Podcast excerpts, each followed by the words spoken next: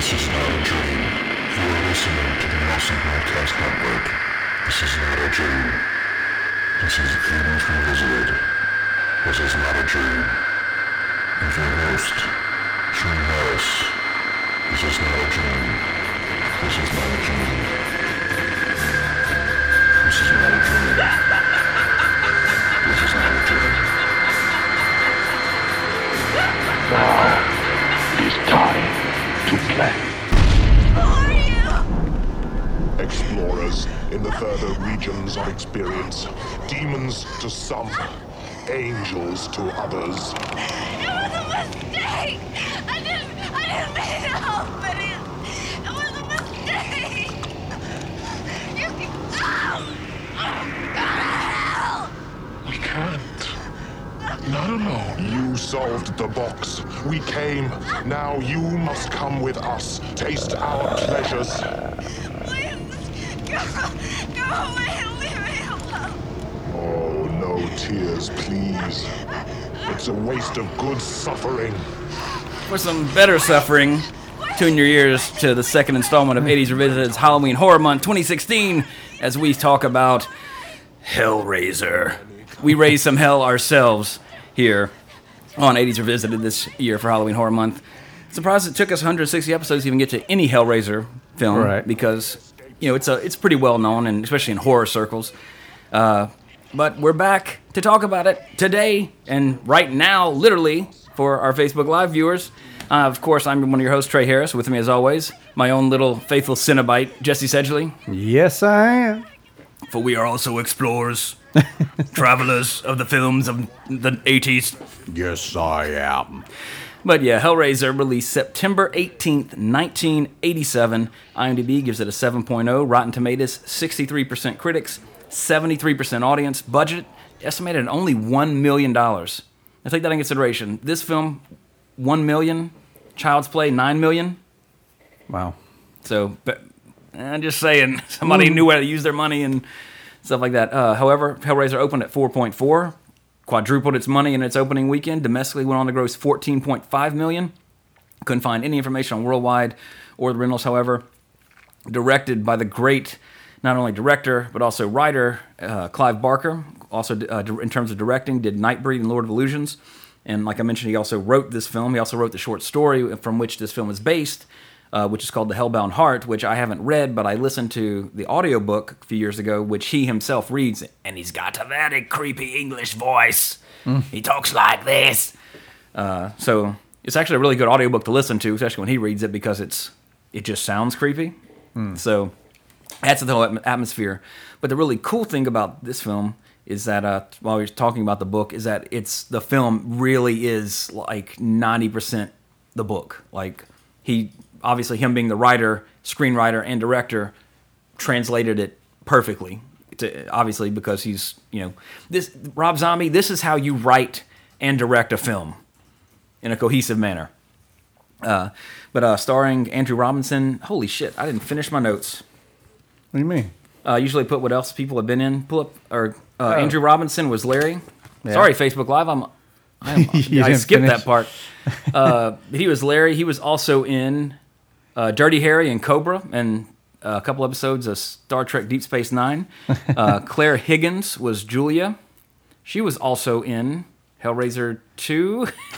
and Oh wait, what did your notes say? I didn't know. I, I did. I just didn't put it for the first four. Oh, first four people. Yeah, Oh, I did all the other weird. ones. I just skipped probably because I didn't know offhand what they were in. Hey, you were right. Hellraiser two, The Golden Compass, and Cassandra's Dream as also mother. a couple Doctor Who's. Oh, Ohilia. I'm not sure, but your wife would probably know who that is. Yeah, I have no idea who that is. So yeah, uh, and then also Ashley Laurence was Kirsty. Uh, she was also in two, I believe. Hellraiser She two. kind of looks like uh, Phoenix. What's her face? in that in her current IMDb picture, Yeah. she does. Yeah, she was in Hellraiser two, uh, Red, not the Bruce Willis one, some other one with Brian Cox and Tom Sizemore, but also Oh, in Hellraiser a. Hellseeker. So uh, yeah, she didn't do much too much, uh, but we'll talk about her in, further in just a minute. And Sean Chapman was Frank. He was also in Hellraiser 2, uh, and that's about it. Uh, some You miscellaneous wonder how TV. people make careers out of that. You know, whenever you're just doing like four things a year. Yeah, but I mean, in all honesty, if you were in some like for if you were a, a decent level character in any of these horror movies, just go to horror cons, That's true. and that's, all you have to do for a living. I mean, even if you're just charging, you Starring know, Ashley Laurence from the Hellraiser series. you know, like, but if you're her, if you're Ashley Laurence and you need some money, you like you invest in like a hell in a pinhead statue or something, you know, like or something that you bring with you for your booth, and like Yeah. yeah, you know, ten dollar autograph, fifteen dollar picture, bam, bam, bam, bam. Especially at a horror con, being a scream queen, you get some money. yeah, maybe a horror con, but she probably feels like a whore. con. just taking pictures from like. Well, I mean, she never like, broke any of the uh, rules, and at least the Hellraiser, so she's not much of a whore or icon. Yeah.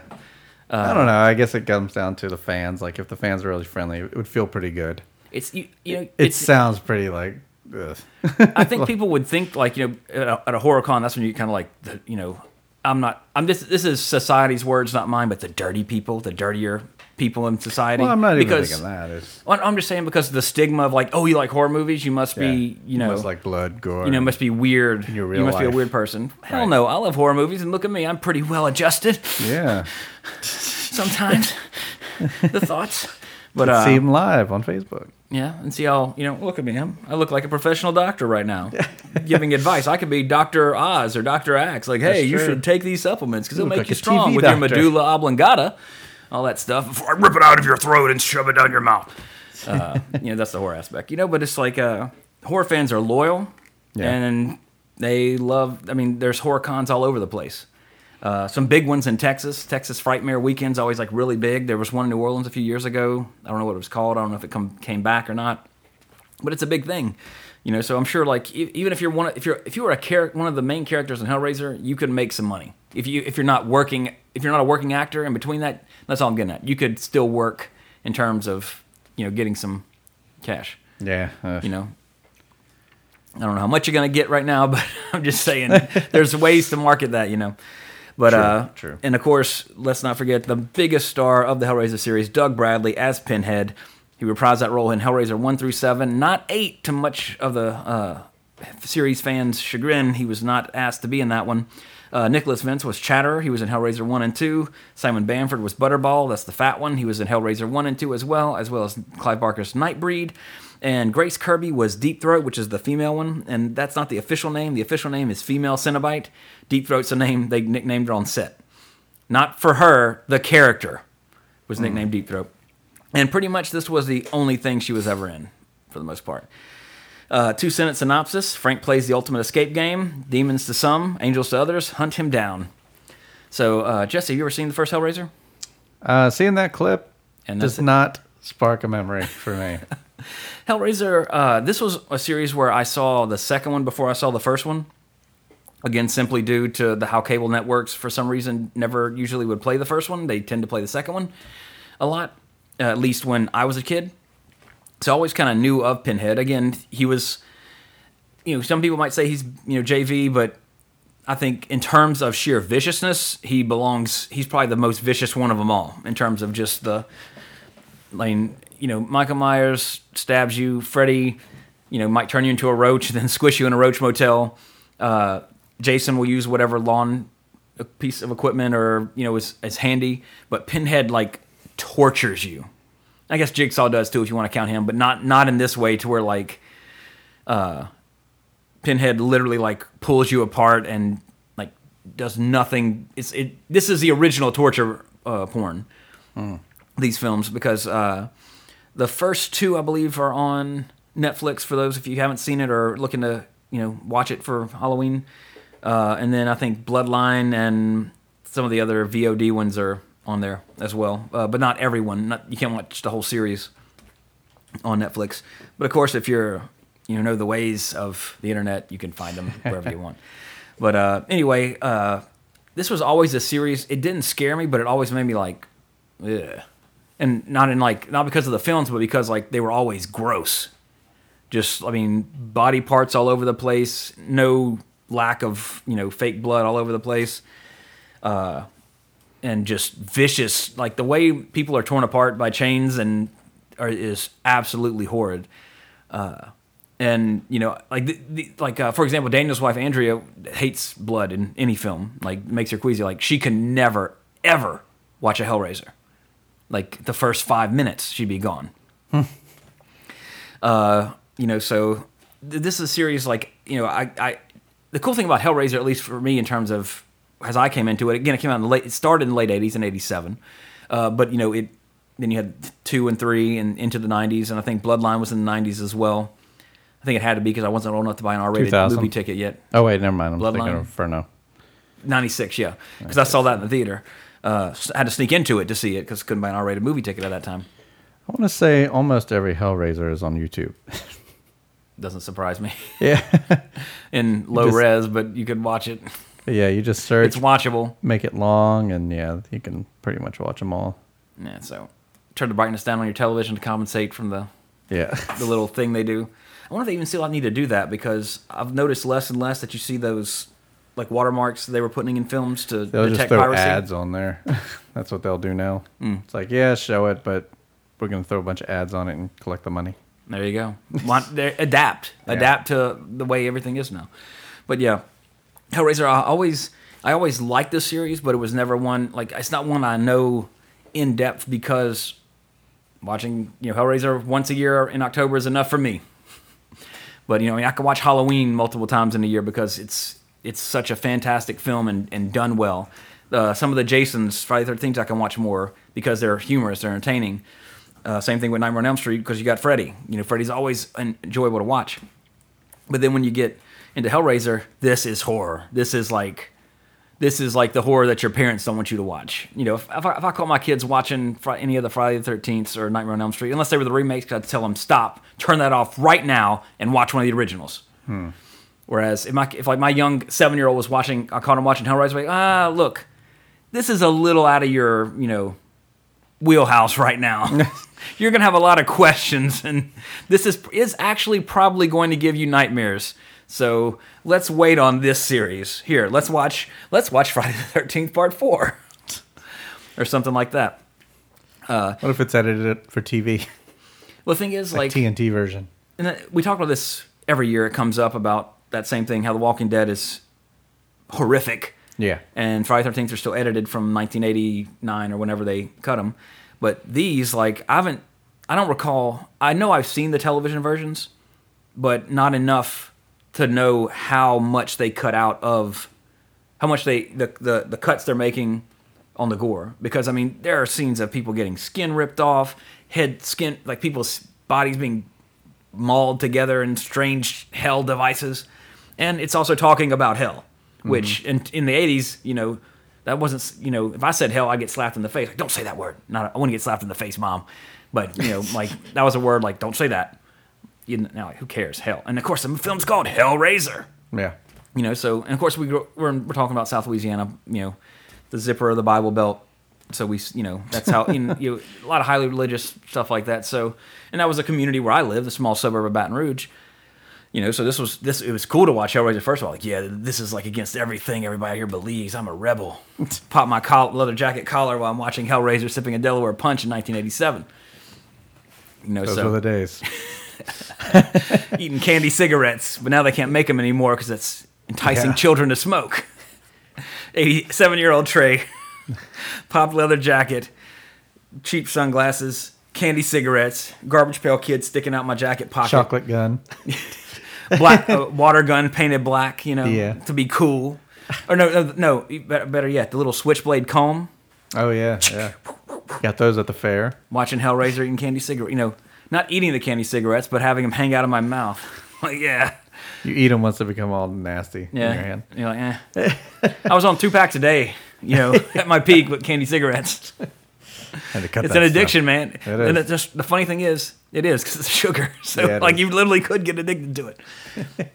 but anyway, uh, Hellraiser is a series like, especially this first one. Acting aside from a lot of the people who aren't in Cenobite makeup, uh, notwithstanding, it's still a great film. Like it, it holds up. The effects, granted, it's that tried and true '80s idea. Like if we need to have something regrow, let's film it melting and reverse it. But it's still uh, the effect of Frank reassembling is it's disgusting. It still looks good. Uh, the story itself is I mean, it's it's fucked up for lack of a better word. I mean, it's messed up. It's not something, you know, it's not child's play, literally and figuratively in terms of the words child's play. Uh, you know, if a Cenobite came after me, I, um, I'd be like Ben sitting in bed, scared to death with a baseball bat. you know, except I, you know, in my mind, I would know that would not help what- whatsoever get me out of this. Uh, and of course, like like every all of these horror series, you know, Hellraiser uh, does go. Uh, I'm not again. Let me rephrase that. I'm not an expert on the series either. I've seen them all except the latest one without Doug Bradley, and uh, one of them. we- I think the uh, there's one that's where it's like Inferno. I think where Hell, where Pinhead's barely in it. That's the one I haven't seen, but that's the one I've heard is actually one of the better ones. uh, so take from that what you will. But my good friend Randall, who's also my go-to guy on Transformers, is a huge fan of the Hellraiser series. So like, he's the one that told me like when whenever we talk about it, like, dude, you got to see Inferno because it's like you know, skip all the other ones, just see Inferno. It's actually pretty good, you know, because it's a different type of Hellraiser movie. Uh, So I don't know. I haven't seen it. I can't say. But according to the resident Hellraiser expert, which I am merely a student, uh, the expert says that that one's probably one of the better ones. Uh, so, but to me, still the first one, and in my opinion, the fourth one are actually the best. Uh, although two's pretty good too. Actually, the first four. Watch the first four, I guess. Uh, but that's getting ahead of ourselves before we talked about when we start talking about the franchise. But uh, the first one, in terms of revisiting it, it's still disturbing. Still holds up. The only thing that's bad is the acting. Uh, I will say this though. Uh, who's the what's the girl's name? Ashley Laurence plays Kirsty. I think she is the hottest, like, sir, uh, last girl kind of type character. Is that in- the one we saw in the clip? Yeah. Uh, she looked like Winona Ryder. Really, you think that? like, yeah, like uh, in that clip she did. But you know, That thing right we're watching this part that looks like the apple head from Evil Dead 2 that comes in the cabin door.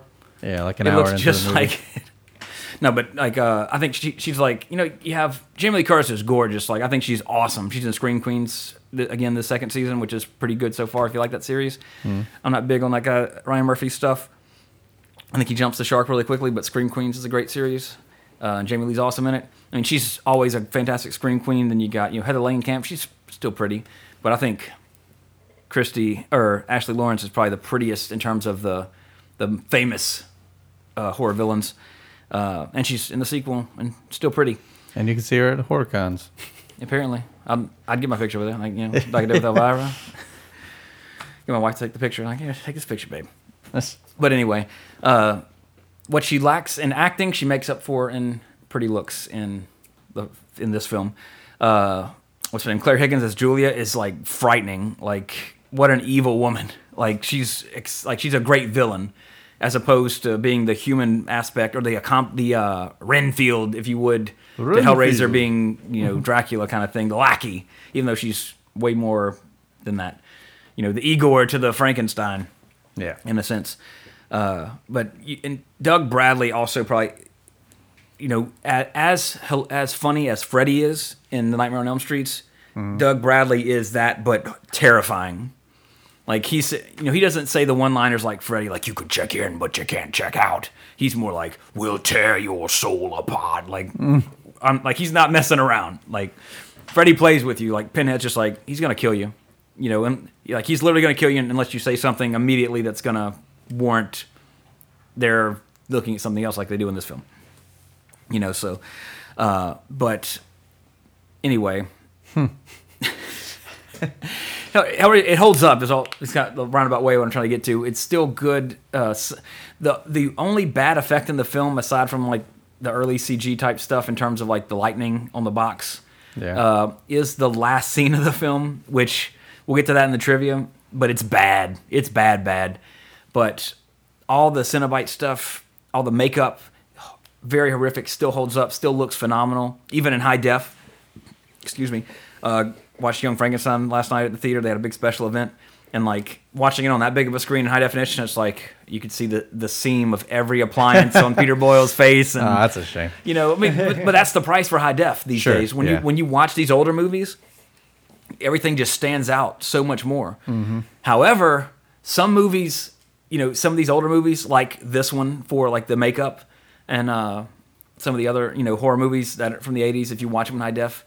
Uh, but they still look good. And again, one million dollar budget Yeah. for this film, and look at the effects in here, and then think about Child's Play, the effects in that, which aren't bad in terms of like you know the, the animatronic aspect of it.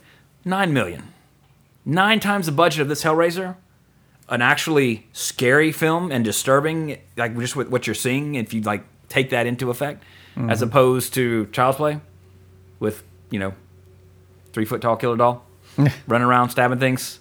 So, but that just goes to show you now, and, and not talking bad about you know uh, was it Tom Holland? I ripped up my sheet, the director of Child's Play, but you know I mean he did, he's good at making silly horror films. I and by silly I'm for, I don't mean that in terms of like a Monster Squad silly, to where it's like almost tongue it you know it's horror tropes, but you know a different genre Yeah. uh, I mean, Child's Play is a horror movie. Fright Night is a horror movie, but he has it's almost whimsical. Whimsical is too because people you say whimsical, people think of Tim Burton, but more. Oh, What's the word? I can't think of the right word I'm looking for to describe it accurately. But you know, he has those comedy elements or those silly elements that he meshes well, mm-hmm. especially more so in Fright Night than Child's Play. But he's good at doing that. Yeah. When you look at his repertoire so to speak. Whereas Hellraiser, written, directed, and based on the book by Clive Barker, and look at the end product for a million bucks. And it, I mean, in terms, it was more. This is more successful than Child's Play. Child's Play made 44 million, but cost nine to make, so it tripled its budget or five times its budget. Hellraiser 14 timed eclipsed its budget, raking in 14 million domestically. That's not to count uh, worldwide, and then anything. Uh, uh, the fact that it became a franchise after that, off a one million dollar investment, spawned this. So the numbers speak for themselves when you want, if you want to look at the quality of the series, I would say, and not so much just in terms of box office numbers, but you know, look at the end product for a million, and then you know, you did you didn't pay for in terms of the budget, you didn't pay for what you got in Child's Play as opposed to Hellraiser, for a million dollars and what you got here. So, uh, that but that, what I'm getting at is that you know Tom Holland great for that type of film, but then you know this is probably the most horrific movie we've ever reviewed on this podcast, based on the other Halloween horror months that we've done. I mean, because you know Lost Boys is a fun movie about vampires. Oh, yeah. Cujo's you know it, it's good. Pet Sematary, Pet Sematary is like probably the closest one, but this movie's fucked up. Hellraiser is when you you know again, there's some silly parts, you know, due to the acting or you know the last effect at the end. But I mean, this movie's gross, and it still looks gross. Is the big mm. thing, like revisiting it. And Christy's hot, so. but anyway, uh, some of the trivia behind it uh, during post production party when filming had ended, Doug Bradley was dismayed to be ignored by the other members of the cast and crew because he had thought he had thought he had a good relationship with him, working with him as while they were filming, but he didn't realize that none of them recognized him outside of the pinhead makeup. Uh, So he's going around there talking to everybody, and they're like, "Hey, who's this?" Because of course he talks like a proper Englishman when he's not in makeup. Is he not talking like this? So, you know, it reminded me of the story about how Kiss, before they took off the makeup and people knew what they looked like, would just walk around the concert before and like, "Hey, what's up?" Blah blah blah. Nobody would know who they are. Same thing happened to poor Doug Bradley. Uh, so, uh, and actually, the film was supposed to be called The Hellbound Heart, which I mentioned, of course, that is the name of the book, or officially the novella. Uh, but the studio decided that the title sounded too much like a romance and asked Clive Barker to change uh, the title. He ultimately opened the floor to the production team. Oh, I'm sorry, hold on, I skipped a bit. His alternative title was Sadomasochist from Beyond the Grave, which they didn't go with, obviously, and promptly refused. Uh, he ultimately opened up the floor to the production team to offer up their own opinions. And one of the 16 year old female crew members shouted, what a, what a woman will do for a good fuck, as an ulterior name for the film. Which, if you've seen it, it makes perfect sense with the, the story of the film. But of course, you can't put that on a poster. Uh, but Hellraiser is what they settled on. Worked out fine for the series, and the rest is horror movie history. And I thought this was pretty funny too, or worked out or serendipitous as well for Doug Bradley. But he was originally offered a choice of roles between one of the mattress movers in the film or the lead Cenobite. He really thought about doing as since he, he was a new actor at this point. This was one of his first things. He figured the audience should see his face, so he really heavily considered doing the moving man, the mattress mover, uh, so people would see his face. But he ultimately decided on the Cenobite role and turned it down, which that is his claim to fame. you know, yeah. and much like Robert Englund, Kane Hodder, he will be remembered as in forever in horror history as being Pinhead, Yeah. one of the most iconic characters out there. So good choice for him. Uh, and the earlier, originally, the Pinhead name, much like I mentioned when I was talking about Grace Kirby's character Deep Throat, which was a nickname given to that character on set, that's where the origin of the name Pinhead comes from. Clive Barker always calls the character Priest in the earliest drafts of the script, and ultimately just lead Cenobite uh, in the shooting script. But Pinhead, again, was a nickname, and it stuck, and it always annoyed Clive Barker. so, but the actual name of Pinhead is Priest, so like just Hell Priest or Priest. Wow. But uh, the funny thing is that in his latest book, uh, The Scarlet Gospels, which combines Harry D'Amour from Lord of Illusions with Pinhead, like Harry calls him that like to piss him off. Like, what are you looking at, Pinhead? Like, shut up, Pinhead. I'm not coming with you, Pinhead, because he knows he hates that name. so he he worked he meted the real life uh, uh, no, uh, nickname of the character into the canon of the character in the books. So that was pretty funny, pretty interesting. So you know, if you're ever on Jeopardy, what is the name of the lead Cenobite character? Officially named as lead Cenobite character in Hellraiser. It's not Pinhead. If they say that's the answer, you can correct them and say it's wrong. It's officially Priest, uh, and go with from there. Uh, and here, getting on to the what I mentioned before about the poor quality, the worst effect in the film is the very last shot where the bum turns. Spoiler: the bum turns into some sort of pterodactyl skeleton and flies off. Uh, but uh, Clive Barker has explained that due to the very limited budget, which we know was a million, and if when you look at everything else that's in this film, it's easy to see how they. It's it's hard to see to me honestly how they stretch that to accomplish all these effects and makeup. But uh, anyway, but it shows here at the very end because uh, Barker says that uh, him and a quote unquote Greek guy animated these scenes by hand over a single weekend. Yep. Greek guy. Yeah. so apparently he doesn't remember, but here's why. Uh, he commented that he thinks it turned out pretty well considering the amount of alcohol the two consumed over the weekend while they were trying to do it.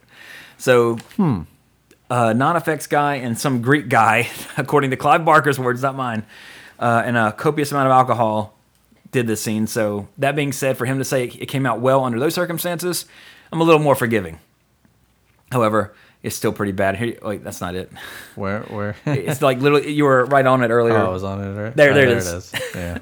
So it's basically a Halloween drone prop you see these days, just moving around and flying off. Uh, the concept of, the, of a cube being used as a portal to hell has its basis in the urban legend of the Devil's Toy Box, which concerns a six-sided cube constructed of inward-facing mirrors.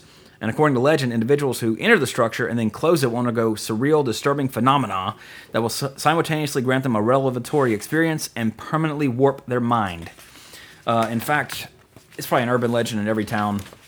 Every town probably has a similar legend, but there was one here, uh, like in somewhere in Louisiana. There's a shed called the Devil's Toy Box. Right. But the urban legend here states that it's basically mirrors inside. When you and when you shut it, you can't. It's hard to tell which where's the way out. And if you stay in it for longer than 15 minutes, you go insane. So that's the Louisiana version of the Devil's Toy Box. Uh, basically, an infinity room, infinity mirror room, whatever you want to call it. So that's uh, exist. It was an existing notion that Barker incorporated into the creation of the puzzle box.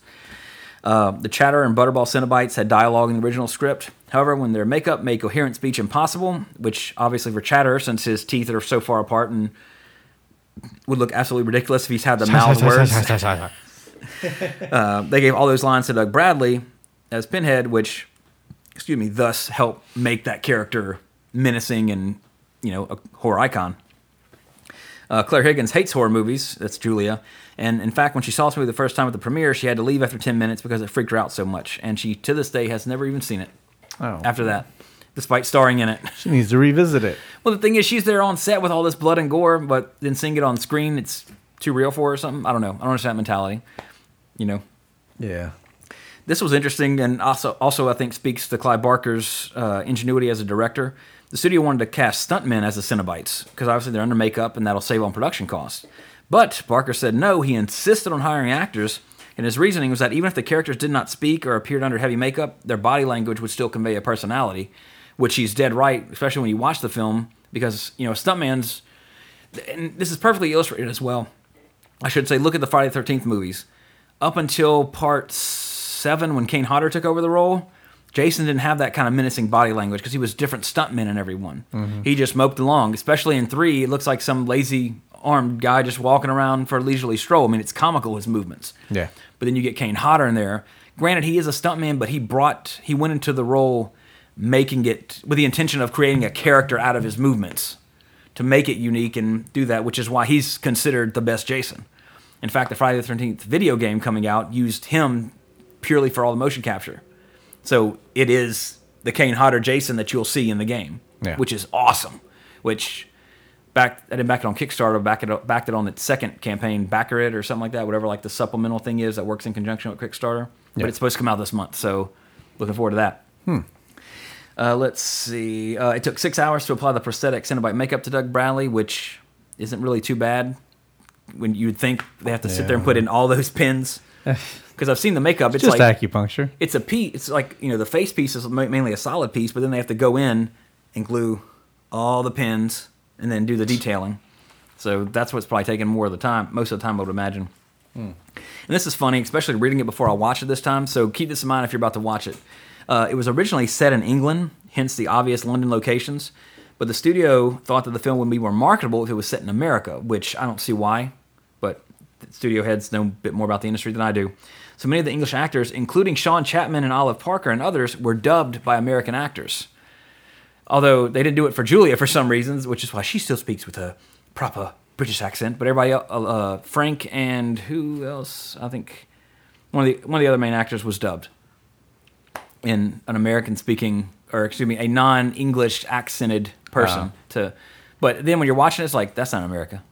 Like that architecture doesn't exist in America. Maybe in New England, maybe in like a really ritzy neighborhood. but you really, when you see like some of the locations where they kind of show some of it, it really doesn't look. You can tell that it's not. It makes sense that it's England more so than somewhere in America. And also, Clive Barker's English, and I'm not sure if the book took place in England or not, but it probably did. Uh, I don't remember because, like I said, I listened to it once. Uh, but anyway, uh, character act. This was awesome. I thought funny as well. Uh, Lance Henriksen was offered the role of Frank, but he turned it down, fearing if that is successful, he would have to appear in a series of sequels, which he wasn't keen on. But uh, this was '87 when this came out. He just did Aliens in '86, which is doing a part in a uh, in a second part of a series. Which if they're doing a second one, they're probably gonna do a third, which he showed up in. Well, he was excited about that, but not this. Maybe that could make well million dollar budget. Maybe that was just his polite way of saying they can't pay me enough. yeah, it's like I'm not going to do that. But then, but again, think about it. Like you know, had he been uh, obviously uh, Frank, he would have been in two. But I don't think the character Frank appeared in any of the other ones. But he did Aliens, Alien Three at the end, and then because of that connection, he had to do Aliens versus Predator. So had he just been Frank in this, he only you know hindsight would have let leads us to believe he would have only been in two movies instead of having to be shoehorned in three. But I'm sure he didn't. He appreciated the check many years later in AVP to be offered to come back and do that character. So Yeah. And he probably got a lot more for that than probably he would have gotten for Hellraiser two. So I probably worked out, but in terms of number of pictures and work involved, maybe not. But anyway, uh, strangely enough, and he did appear in the Hellraiser sequel, Hellworld, which brought Hellraiser into the video game MMO world. Uh, which I mean, it, it went to space in part four. So where else was it supposed to go? Where else could it go? Uh, but anyway, MMO. Oh my god. But the thing is, like the MMO, like it, that's just the basis for luring the people to this mansion. Like, oh, you were in the game, so you get to go to this party held by the creator to see the new version of it or something. So it's Oh. not like they're not like it's not like the South Park episode of Warcraft where like they're hey, what's going on? And then the low res pinhead comes out, I'll kill you, which would have been genius. Would would have been much better. Uh, this is a year after Warcraft came out, so Hey, that's pro- that's probably why they hey let's incorporate this cool new thing kids are talking about these days, uh, since it's actually popular. But he does a Lance, Lance Henriksen, excuse me, does appear in the film in the Hellraiser series in that one, but he could have been in much much sooner. So anyway, score wise, uh, as I was kind of talking about before, uh, Hellraiser still holds up to me. It's still a great film. It's disturbing. It's not for everybody. Uh, aside from some bad acting, every aspect of it's well done, and I give that credit all to Clive Barker and using uh, at that time for a horror movie a shoestring budget. Because you asked me to guess the budget of this film, I never would have guessed a million dollars Right. in 1987. You know, when again, Child's Play nine million. Well, the most, you know, if you had to aver- even the average of the films that we cover here, I mean, they had to build that room so the Chucky would fall underneath the couch. Oh yeah, they had to build the, the slanted apartment building and all that stuff. So you're right. That you know they, had to, they actually had to get you know some guy a serial killer to die to put his soul into the doll to animate it. Right. You know, so I guess that would cost a lot of money. So Listen to last week's episode for that. yeah, for all that stuff. But anyway, yeah, I, I give it an eight. I still think it holds up well. It's Wow. it's one. Uh, again, Hellraiser is my favorite series because it's like, I I love horror movies, but I can't watch it repeatedly. 21% of people agree with you. Yeah. 28 say 7. I don't. I mean, I can't argue with that. Yeah. And, uh, and also, this is a it's a heavy horror film. I mean, you know, you watch something like I mentioned before, Friday the Thirteenth, Child's Play, or even Phantasm, like we're talking about next week. You know, it's it's a little it, well, Phantasm too. Well, it's more action, but uh, that's for next week. But uh, you know, Hellraiser is, you know, it's it's more of a cerebral thinking. It's a horror horror movie. Right. There's no blending of genres here. It's not horror comedy. It's not horror thriller. It is pure horror, and it's gross and all sorts of stuff. So uh, it scratches that itch for a horror film. Horror fantasy, according to IMDb.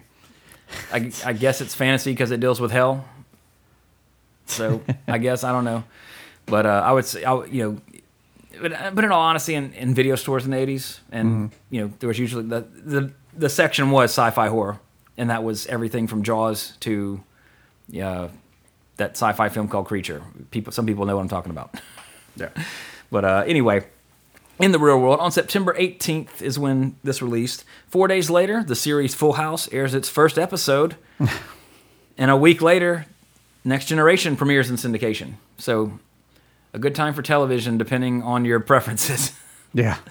you know, oh, well, if Full House debuted, that means we're only a you know, short time later, TGIF. So, there you go. Well, now the franchise talk for Hellraiser, eight sequels in addition to the first one, going as low as hell and as high as outer space. Uh, Hellraiser, the first one was in '87, followed immediately the next year. Actually, yeah, a little bit over the a year in terms of the original was in September. The Hellraiser 2, just in time for Christmas, December 23rd, 1988. Then we have a four-year gap before Part Three another four year gap for four, and then four. Actually, it's pretty much almost regular, regularly four years for the uh, the film uh, theatrical sequels, I should say, and then four years later, in '96 for Bloodline, and then uh, then they start going direct to DVD or video on demand if you prefer. Four years later with Inferno, two years later with Hellseeker, three years later with Deader. Great subtitle for that one. Three years later for Hellworld. Deader. And then the last one was in 2011, six years after Hellworld with Revelations.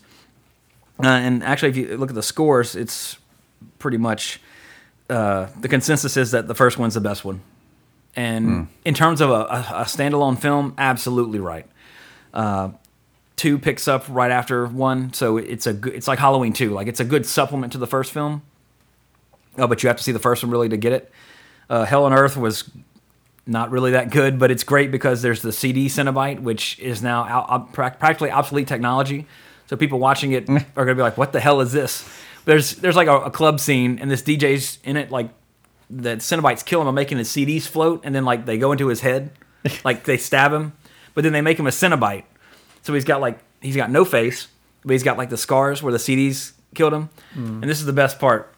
As he's chasing down the girl, a CD tray comes out of his chest, and he takes a CD off of it and throws it as a weapon. Oh, jeez. So he's definitely the worst Cenobite in history. He is very outdated. Yeah, uh, I'm pretty sure they don't bring him back for any of them. Uh, so that one's worth watching just for that. But Bloodline's the one that actually goes into the origins of the creation of the box. And I, I really like that one just because it, it tells the origin and it goes through the entire story through time from like the 17 or 1600s to like the 90s and then to the future. So you're watching a generation, this bloodline, hence the subtitle, of this character family line dealing with the Cenobites in the box and how they each try to stop the box.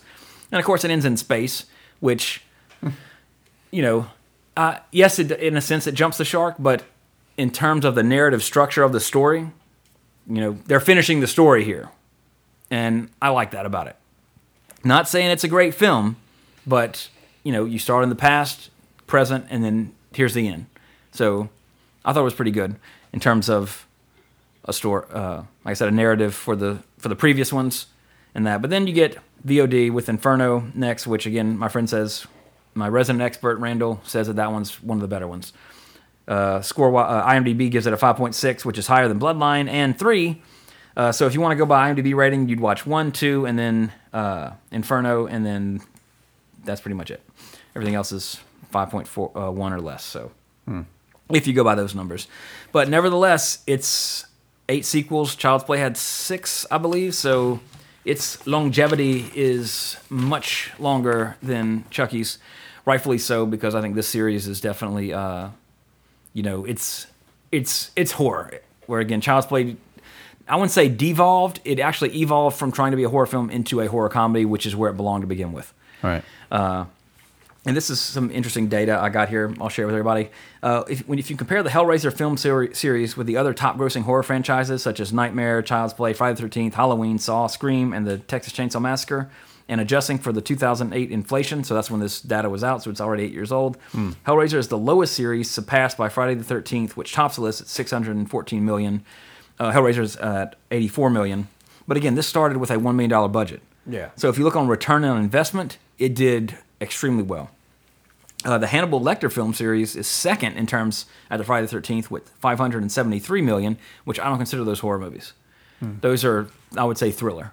Although they probably would be in the horror section of a video store, possibly, depending on if it was a big enough store to Likely, yeah. separate horror and thriller. Uh, but I don't, you know, I don't consider it a horror movie. It is horrific, but it's not like, I don't know. I, guess I, I, I wouldn't argue it. If somebody said it's a horror movie, I wouldn't say- I wouldn't say they're wrong. Put it that way. Yeah. Uh, let's see. So, in terms of the highest grossing, according to this list, horror franchises, you got Friday the 13th, Hannibal Lecter, Nightmare's third with 522 million, Halloween with 517. So, right on the cusp of Nightmare. Uh, Scream is next with 400 million, Saw with 378, and Fi- uh, Psycho, strangely enough, with 371 million, most likely from a lot of re releases of the original. I would imagine because there hasn't been a Psycho sequel. There was only four, I think, and there hasn't been, unless they count the remake, which I doubt. I don't think that made a lot of money. But uh, last uh, under Psycho actually is Texas Chainsaw Massacre, which has like six or seven films now, which is surprising to be that low. And Child's Play rounds it out with 200 million, and then Hellraiser at only 84, according to this list. But it also should be noted that only four of the nine Hellraiser films went to theaters. So this is box office revenue. So four films, it made money off four films, so they still made them up until 2009. Looks like they went straight to video. yeah, it did. and I think the uh, that nine one was like that was the one they recast Doug Bradley, and it, I think that's actually the lowest rated one period of the entire franchise on IMDb with a two point eight. So that is uh, really really bad. Uh, but anyway, there is talk, as we talked about last week with Child's Play. They they have had scattered discussions of remakes. Uh, they are talking about a tenth film, Hellraiser Judgment, to begin filming in early 2016, which it's late 2016, so nothing's changed on there. Uh, like Res- Revelation, supposedly it would not feature Doug Bradley as Pinhead. Uh, him, but they did approach him with it, but he turned it down due to the production company's refusal to allow him to read the script unless he signed a non-disclosure agreement regarding its contents. So basically, that means if he reads it and doesn't want to do it, he can't say anything about it. So, but although if he just said he didn't want to do it and he doesn't say anything, that's good enough for me to say that it's probably shit. so you know, and also in 2013, again, this is old data. Data is all we have. Clive Barker announced that he will be directing and writing the reboot with Doug Bradley playing Pinhead again. In October 2014, he Barker, Barker did say that a second draft of the script was completed and described the reboot as a very loose remake of the original film, and stated that he may not direct the film. But again, this is two-year-old data, so there's no telling where it is at now. Uh, I, it, I mean, in, in this day and age where Hollywood's scrambling to bring back these franchises, it would be a, this is a perfect time for Barker to come back, direct one with Doug Bradley in it again, and have that be the reboot, and you know set it up for some other stuff. Uh, or it doesn't have to be a reboot. Again, anybody can find the box, and you can tell whatever messed up story you want to tell Right, with this right. series. This, this isn't to stick with that. it's all about who's finding this box and you know searching you know uh you know being a traveler and stuff like they say in the film but anyway you know so this is a series like if you did a reboot if barker was attached all about all about it uh but whether it's a reboot or a remake i mean a reboot or a actual 10th film that would work you know hellraiser x whatever you know just if barker and bradley are attached to it i'll be seeing it day one I'm, I'm a fan of this series much more than Child's Play. Uh, so that kind of wraps up the Hellraiser series. Uh, but anyway, Back to the Future this week. Uh, the latest movie I saw, which is going to be old by the time you hear this, unless you're watching Facebook Live. Uh, Miss Peregrine's Home for Something Kids, whatever that new one is. Yeah, yeah. Uh, that's the last movie I saw uh, in the theater, at least. You know, for a Tim Burton film, I was kind I was really kind of disappointing, uh, disappointed in it, I should say. Uh, not saying it's bad. It's just again, much like Magnificent Seven I talked about last week. This is one that the trailer looked. I didn't know anything about this. Didn't know it was in production. Didn't know it was based on a book. Didn't know Tim Burton was doing it. Saw the trailer. I was like, whoa, this looks like really cool. I'm interested in this. And Autumn's like, oh yeah, I read the book. Let's go see it. Like, oh great, she's excited to see a movie. So we'll go see this one. You know, I'll drag her to everything I want to see. So obviously she wants to see it. We'll go see it. Blah blah blah. Uh, yeah, we were both bored. uh, and it's like what Seven point two on IMDb. two hours and seven minutes. It could have been an hour and a half. That uh, that's what that's what hurts this movie, in my opinion. It's just too long with nothing happening. Wow. Uh, the end is great when stuff starts happening, but it's just like I was bored halfway through it. Uh, again, visually not bad, not bad acted. It's just slow. Uh, I wouldn't waste you know a thirty dollar date night with the on theater t- movie tickets to go see it, unless that. you read the book and you really want to see it. Again, not bad, just not great. Uh, but you know, I expected more from you know Tim Burton, the director of Beetlejuice. So, because of course you you associate whimsy with Tim Burton, but lately in his work, I I don't get that anymore. Mm-hmm. I just get more. Oh, I'm not surprised to see, although Helena Bonham Carter isn't in this. you know, like oh, People uh, who look like her. yeah, you know, I don't I don't think he's as whimsy as he used to be.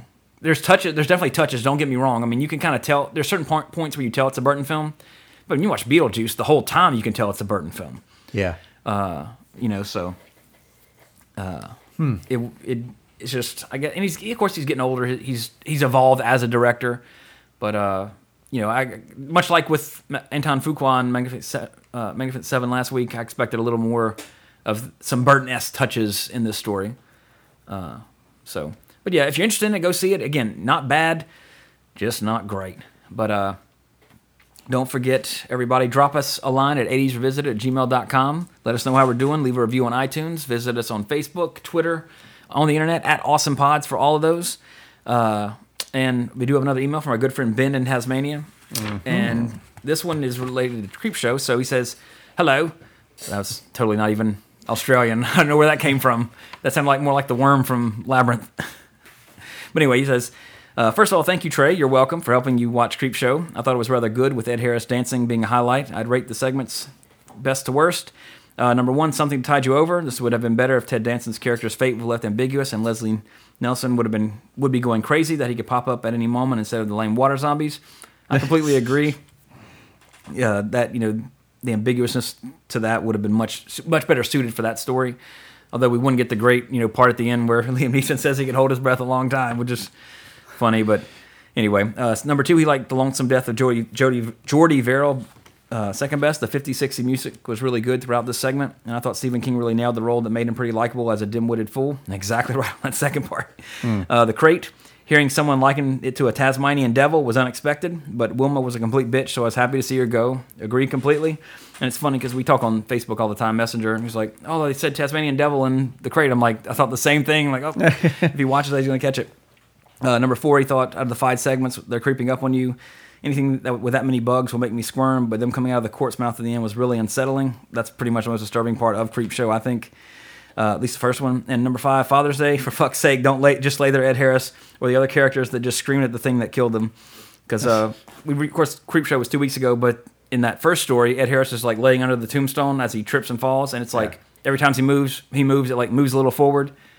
So like you know, he just sits there, and I thought the same thing. Ben like, just get up, move, but he just sits there, and that's what gets him killed. But it's just like a trope. But he, uh, he mentioned he thanked me for helping him watch it because I've discovered the app called Plex, uh, where basically it's your own personal Netflix from like the digital films that you have, to where you basically you have your computer up and running, and if your files the f- video files are on your computer, it basically same kind of interface as Netflix. You can just log in, get the app on PlayStation, Xbox, or my new TV actually had the Plex apps already Plex, Plex app already built in. So just boot it up, and then there's every horror movie I want to watch for the month. All the ones I'm going to do cover on the podcast that are on there that aren't on Netflix, and you're good to go. And it's, Wow. it's literally the same kind of interface as Netflix. You just scroll through it, push it. And you can also do your music on there. It, it pulls from your iTunes folder. You can do pictures. It's a really cool app. I recommend it. I've been using it for a couple weeks now. But uh, he couldn't find a copy of Creepshow, so I let him watch my copy by simply saying, "Here's my Plex login." I'll leave my computer up overnight because of the time difference to run as a server, and he watched it. Just that easy. I thought it was timely. I was listening to another podcast called Cardboard. It's a board game podcast hosted by Rich Sommer, who's a actor. He's been in like Mad Men and Oh, so stuff. it's it's not a affluent season. a what? Rich Sommer. Oh no no no season? no that's just his name. But uh, his whole episode, his last episode that I just listened to yesterday, all about Creep Show. Mm-hmm. And uh, yeah, Strange how I keep hearing Creepshow mentioned around after we did it two I weeks know. ago. But what he did is he took all the segments and applied a board game to each one. It's like, if you like this one, play this board game. It'll make you feel like that. I thought it was a cool thing to do, but I thought it was also strange. Like, hey, wait a second. Creep show. He must Well, be a fan. you so were if you are a fan, let us know. Yeah, visit at gmail.com. Because no one else was talking about Creep Uh, And I completely forgot to mention all that in the end of the last episode. Oh, really? Yeah. Because I was Uh, like, wait a second, I didn't give any shout outs or Oh, wow. list any of the info. But it's because I was can always nervous. It add was our it. first episode on Facebook Live. I was just That's true. a little nervous getting into it.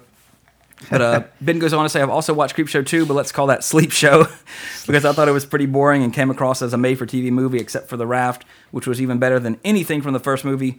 Maybe I'm just a sucker for single location films. Who knows? Maybe, but hey, I agree. The Raft is, in terms of Creepshow 1 and 2, not 3 because I haven't seen it, is the best one, period.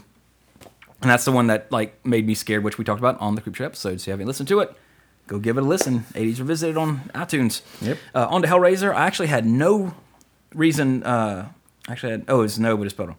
I actually had no reason what this was about, and was hoping for some kind of Event Horizon kind of trip into hell, which there was a little bit sort of. Uh, more into hell in part two, Ben. So I think part two's on Netflix. Uh, so you'll get a little bit more of into hell stuff in that one. But it's probably not the type of hell that you would imagine. You know, it's not like uh, Bill and Ted Hell or uh, what's another movie where they go to hell? Uh, Drag Me to Hell, Hell. Uh, yeah. So it's a it's a very unique, stylistic, gothic sort of hell, but it's still cool. But anyway, uh, the actress who played Kirsty was pretty terrible, especially when she had to act horny, drunk, or confused. that was pretty bad at the dinner party scene. I thought the chattering page flip. Chattering Cenobite looked a lot like the demon from season one of Ash vs. Evil Dead, but couldn't find any connection on the internet. Me either, but you're exactly right. The uh, blue thing, like no face, no eyes, but it's got the same kind of chattering jaws. And me and him, again, were chatting on Facebook Messenger, and I thought the same thing when I was watching it. You, could, you could see the inf- you could, it's influenced by it. Yeah. But it also reminded me of the Pan's Labyrinth, the one with the eyes in Yeah, the hand. yeah. Similar kind of thing, with that you know no face, but that the gaping mouth and and Pan's Labyrinth the eyes Bigger from the budget. hands, but yeah, much much bigger. Uh, he didn't think much of Hellraiser except the practical effects for Frank at the beginning of the of his regeneration. Larry was the most likable char- kill- character, but he's unceremoniously got killed off screen. Julie reminded me a lot of Pauline Hanson, which is an Aust- is Aust- Australia's version of Donald Trump with her racist views, so she was then instantly hateable for me. that's so awesome. Uh, that's that that's all for now. Keep up the great work. She is hateful. There's nothing redeemable about her in the film. Like you want her to die because she's For so sure. evil. Uh, but that's it works out good for the film. And if, Ben, if you hate her, she's in part two. Do up to her old tricks again. So uh, give. I'd recommend part two uh, if you didn't. Uh, let's say if you didn't hate the first one, but you want to see more of at least the mythology. Two goes into that. Bloodline. You know, yes, it kind of you know. A lot of people don't like that one, but you get a lot of the mythology of that universe, and that's you know you could skip three because unless you want to see CD Cenobite or CD Obite, I don't know, can't tell that in Oh, right. but uh, anyway, we appreciate it, Ben. And uh, actually, I meant to say this last week's episode since we recorded two at a time, but I just listened to the latest episode of Ben's podcast, so you can hear more from him and that sexy Australian accent, Asia Mania podcast. Uh, they just had a new episode uh, just today that I listened to earlier. Uh, so always check them out. Check out our good friends John and James at Now versus Nostalgia. Uh, so I made sure to remember to do that this week, and we'll be back next week which we did our, our first Child's Play film last week. We did our first Hellraiser film this week. So next week we're going to do our first Phantasm film, which unfortunately part one was 78, 79. So it, it missed our decade. However, we will cover part two, which is my favorite of the series. So we'll go from there. But uh, anyway, until then, we'll see you next week, everybody. I remain Trey Harris. Jesse Sedgley. Cowabunga!